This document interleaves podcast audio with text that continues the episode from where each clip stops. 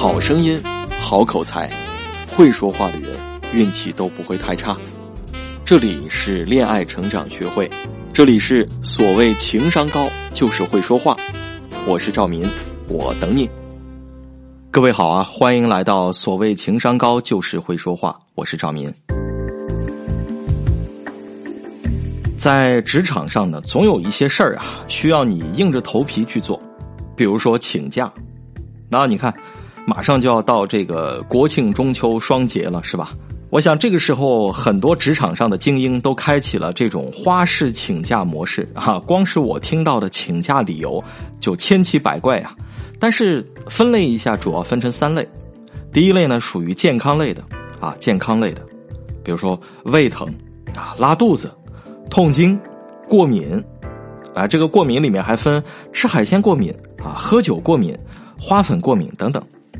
段位比较高的呢，会说自己去做痔疮手术了啊。这种手术你还都无法验明真假。但是我要说呀，做人流手术这种借口一定要慎用啊。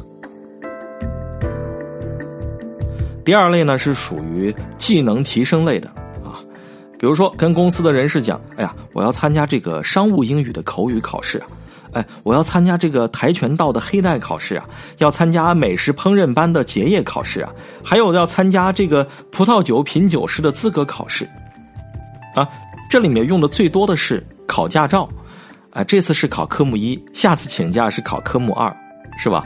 再下次请假是科目二没考过，得重考。我们再来说第三类，第三类呢是属于被逼无奈的啊。什么叫被逼无奈呢？哎呀，老板啊，我的车被撞了，要去理赔。哎，我自行车丢了，要去派出所做笔录。还有我们家门锁坏了，暖气片漏水了，下水道堵了。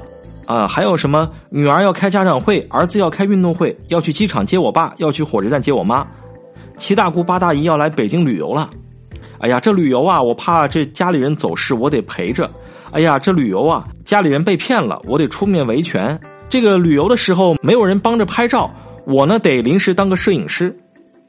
哎，你看形形色色、五花八门，啊，什么请假的理由都有，有的理由很真，有的理由很假，但是你都能够感觉得到，请假的人啊，真的是费尽了心思，绞尽了脑汁儿，因为请假的难度是越来越大了。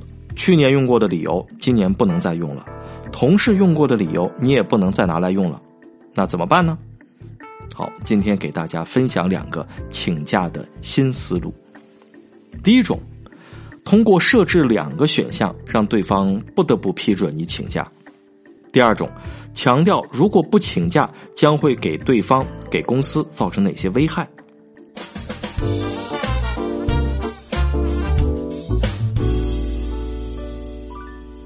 好，我们先说第一种。当我们拿着单一的选项去和领导请假的时候，比如说，领导啊，我想请一周的假，去做个痔疮手术。哎，如果我是领导，我就会说，小张啊，最近你也知道公司业务太繁忙，本来就缺人手，你这样，你要不等下个月再说吧，好不好？哎，我推荐你一款外用的药，你先用着。听完领导的这些话，你是不是就无话可说了？也就是说，单一选项被否决的可能性很大。可是，当你开出两个选项，就在无形当中设置了一个暗示，就是你必须选一个。好，我们还是拿做痔疮手术来举例子啊。领导，我痔疮犯了，想做个手术。我呢问了一下医院，要么这周做，要么呢就得等到下个月。下个月我怕公司的事儿啊，那个时候更多，更走不开。所以您看，要不我这周先做了？哎，你看现在做。和下个月做，就是给出了两个选项，两全相害取其轻吗？人们都会在比较当中选择那个对自己更有利或损失最小的那一个，而且不论怎么选，实际上都默许了你的请假行为。好，我们再来介绍第二种思路哈，强调如果不请假，将会给对方造成哪些危害。我们的惯性思维是，呃，因为我们有什么样的需求，所以我得请假。那这是一种从自己需求出发的思维。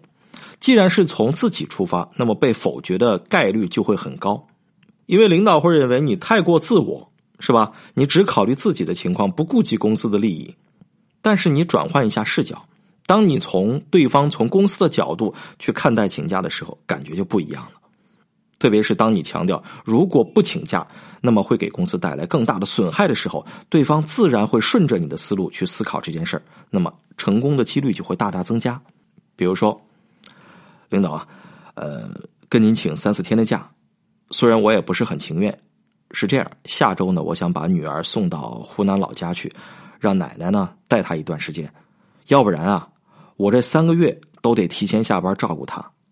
哎，领导会想，与其让你三个月都提心吊胆、无心工作，不如让你离开三四天，没准这次呢还会让你多请几天假。哎，以上呢就是这两种新的请假思路。实际上，这两个请假思路还是比较相似的，对吧？他们都给出了选项，都设置了一个更坏的可能。更坏的可能不一定是事实，或许只是你主观的推断。但是，只要推断合理，对方就会默认这个更坏的情况真的会发生。所以，你在设置选项的时候，一定要给予合理的推断。啊，再跟大家分享我以前的一次请假经历哈。呃，五六年前吧，那个时候在。电台上班的时候啊，台里面组织这个合唱比赛啊，我特别不想参加，觉得挺耽误时间的，而且确实我歌唱的很一般呐，我就找了一个借口跟领导说：“我说领导啊，我说我小的时候唱歌比赛被老师骂了，留下过阴影，所以呢，从此再也不敢参加这种合唱比赛了。”哎，领导听完我这个话之后，半信半疑的就同意了。其实呢，现在想想啊。并不是我的这个请假理由多么的高明，说服了领导，而是领导给我留面子，不想揭穿我罢了。但我想，这样一次请假的事件一定会给领导留下某些不好的印象，所以我很想跟各位说啊，与其花心思去编借口，不如学着坦诚的和领导沟通。其实我非常理解哈，我非常理解大家，随着年龄的增长，年龄越大，担负的家庭责任就越多。啊，为父母、为儿女的事情请假都是可以理解的。只要把自己的难处坦率的说出来，我相信一定会得到领导的体谅，甚至会得到意想不到的帮助。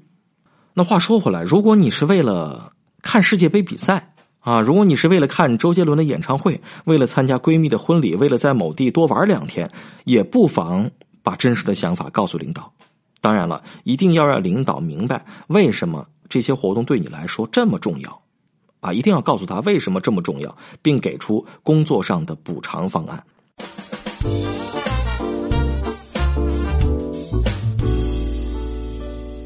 我们与其挖空心思编造各种奇葩的理由去请假和领导玩猫鼠游戏，不如爽快的坦言，给领导一次关怀下属的机会，也给自己一次放飞自我的机会。假期回来以后，还能够互相聊聊家的温馨、旅途上的趣事儿。增加彼此的了解和信任，何乐而不为呢？我和大家一样哈，我们都希望自己既能朝九晚五，又能浪迹天涯，是吧？但是不得不说，这种理想过于空泛了，也会成为误导，让我们误以为朝九晚五就是浑浑噩噩，浪迹天涯就是放飞自我。其实，我们与其挖空心思请假赶赴下一个旅游目的地，不如创造一个无需逃避的生活。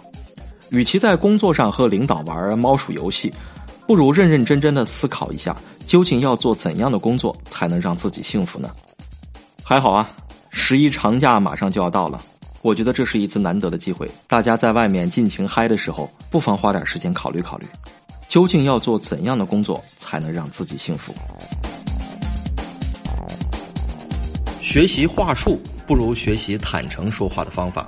有这方面的需求呢，您可以添加小助理的微信“恋爱成长零零六”，或者呢，您也可以报名参加本周四，也就是九月二十八号晚上八点钟知乎 Live 上的我的直播分享啊，我将会跟大家聊一聊如何在各种场合避免尬聊。